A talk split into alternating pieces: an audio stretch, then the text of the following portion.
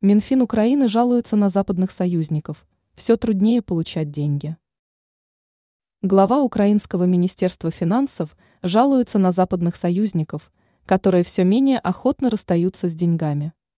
По мнению Сергея Марченко, в действиях партнеров просматривается усталость и слабость по украинскому вопросу, да и сами партнеры уже хотят забыть про войну. Министр финансов Украины заявил, что западные партнеры Киева уже не так активно отстаивают интересы Украины. Я наблюдаю большую усталость, большую слабость наших партнеров. Они хотели бы забыть про войну, приводит МИА «Россия» сегодня слова украинского министра со ссылкой на интервью Reuters. Сергей Марченко считает, что корень проблемы в приближающихся президентских выборах в США не добавляют уверенности в вопросе финансирования Украины выборы в Европарламент, которые пройдут в 2024 году.